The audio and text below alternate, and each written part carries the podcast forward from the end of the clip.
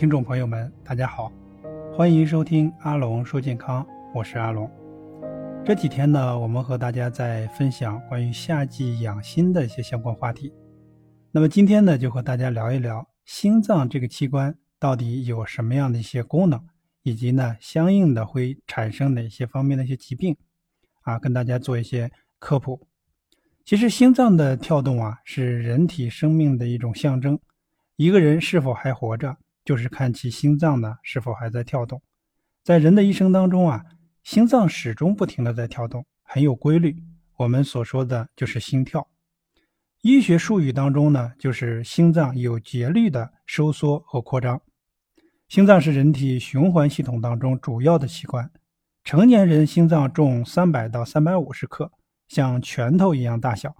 心脏每分钟约跳七十次，每次泵血七十毫升，每天呢要跳动十万次。那么究竟是什么原因导致心脏病呢？首先，一，冠状动脉粥样硬化导致的血管堵塞；二，是细胞能力不足导致了心肌跳动无力。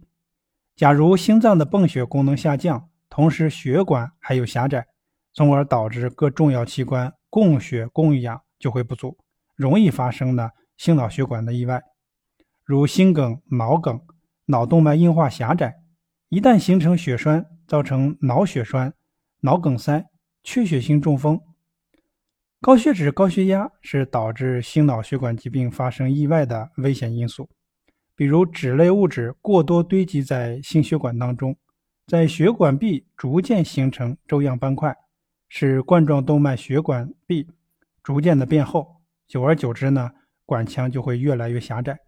在此基础上合并血管痉挛或者说血栓的形成，造成了管腔部分或全部的堵塞，导致血流的这种啊中断。心肌缺血坏死。因此呢，解决冠状动脉粥样硬化的问题，首先要保持血管的通畅，是防治冠心病的关键。但即使血管通畅了，也不代表心脏就健康了。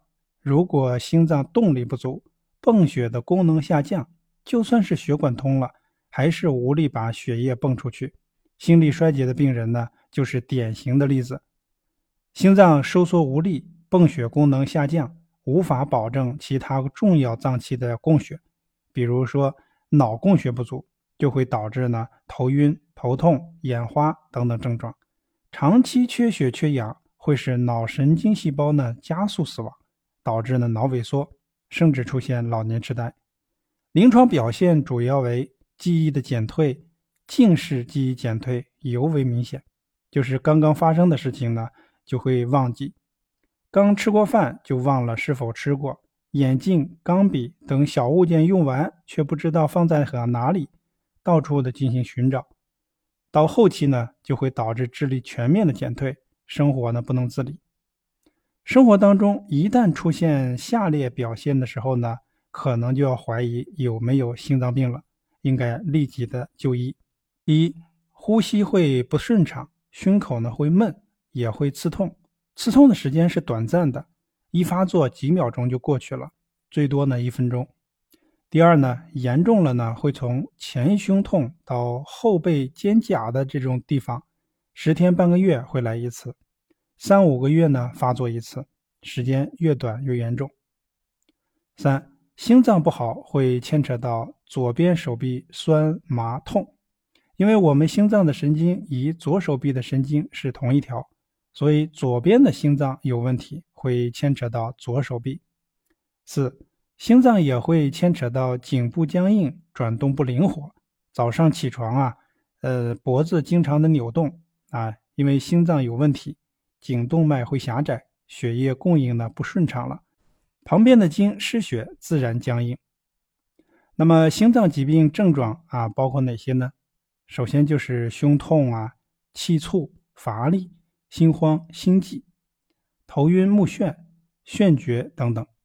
当然了，出现这些症状并非就一定是心脏病啊。例如呢，胸痛可能提示是心脏病，但也可能发生在呼吸系统、肺疾病和胃肠道的疾病。那常见的心脏病有哪些呢？可以分为：一、先天性的心脏病，以遗传有关；二、后天性的心脏病，比如冠状动脉心脏病、高血压性的心脏病、风湿性的心脏病、心肌炎等等各种心脏病。那么何为冠心病呢？冠心病啊，是指冠状动脉发生严重的粥样硬化或者是痉挛，使冠状动脉狭窄或堵塞，以及呢血栓形成，造成管腔的闭塞，导致呢心肌缺血缺氧或者梗塞的一种心脏病，也被称为呢缺血性的这种心脏病。那冠心病呢分为了心绞痛还有心肌梗死。首先第一个心绞痛，就是由于呢心肌不能获得足够的血液供应而产生的一种胸部紧缩感或者说压榨感。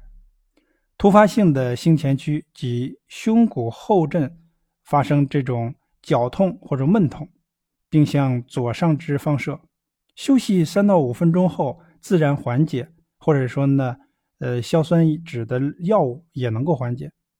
反复出现心律不齐啊，如心跳的这种加速或者过缓，运动后呢容易出现心慌、胸闷、气急，或者说呢胸痛的不适。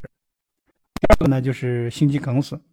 心肌梗死呢是指急性持续性的缺血缺氧所引起的心肌坏死，临床上多有突然发作、剧烈持久的这种胸骨后压榨性的疼痛，休息和含硝酸甘油不能缓解，常伴有烦躁不安、出汗、恐惧或者濒死感。心肌梗死 百分之九十 以上是由于冠状动脉粥样硬化病变基础上血栓形成而引起的。心梗的诱因呢，主要包括了年龄、环境、遗传、高血压、高血脂、过劳、激动、暴饮暴食、寒冷刺激、便秘等等的原因。那何为心脏性猝死呢？心脏性猝死是指由于各种心脏原因引起的以意识丧失为先导的自然死亡，死亡发生在症状出生后的一小时内。心脏性猝死的主要表现为心脏原因引起的胸闷、气促等急性发作后一小时之内呢死亡。发现之前呢往往没有征兆，一旦发生，有效营救时间呢也很短暂。据统计呢，我国每年约有五十四万人死于心脏猝死。国家十五公官对于心脏性猝死的流行病学调查显示，心脏猝死在中国每百万人人口当中发病率达到了 四十一点八 人。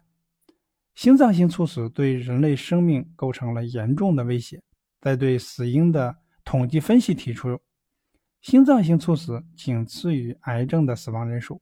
我国现有的慢性心衰患者达到了四百二十万，其中呢猝死高危患者呢达到了六到六十到八十万。那么在临床上，心脏病常规的治疗方法有哪些呢？第一，药物治疗，如冠心病者长期服用的阿司匹林或者说潘生丁，对抗血小板聚集，有预防心肌梗死的作用。第二，积极治疗高血压、高血脂、糖尿病、风湿病等等。第三就是介入治疗了，最常见的就是冠心病的放支架啊，危险较大，费用昂贵。较严重的冠心病呢，需要做搭桥手术，风险极高。有些人呢，在手术过程中不幸死亡，还有一些更严重的心脏病，比如晚期心衰的，需要换心脏、心脏移植。无论是装支架还是说换心脏，即使成功了，后续还要长期吃抗排斥的这种药物或者抗凝的药物，花费巨大。心脏病即使通过治疗，也并非一劳永逸的、万事大吉的，还必须呢随时的考虑并发症的出现。所以心脏病常见的并发症有心力衰竭、肺栓塞、脑梗塞、心肌梗死、猝死、肺心病、多器官衰竭等，但总的原则就是要确保心脏有效泵力强并心率正常，同时呢冠状动脉循环顺畅，才能保证心脏的健康。好，那今天和大家介绍了一下关于心脏的一些生理功能，以及呢它会引起的一系列的疾病。那如果说你有关于高血压、糖尿病或者是心脑血管疾病的健康问题的话，可以关注我，也可以和我留言。我们下期再见。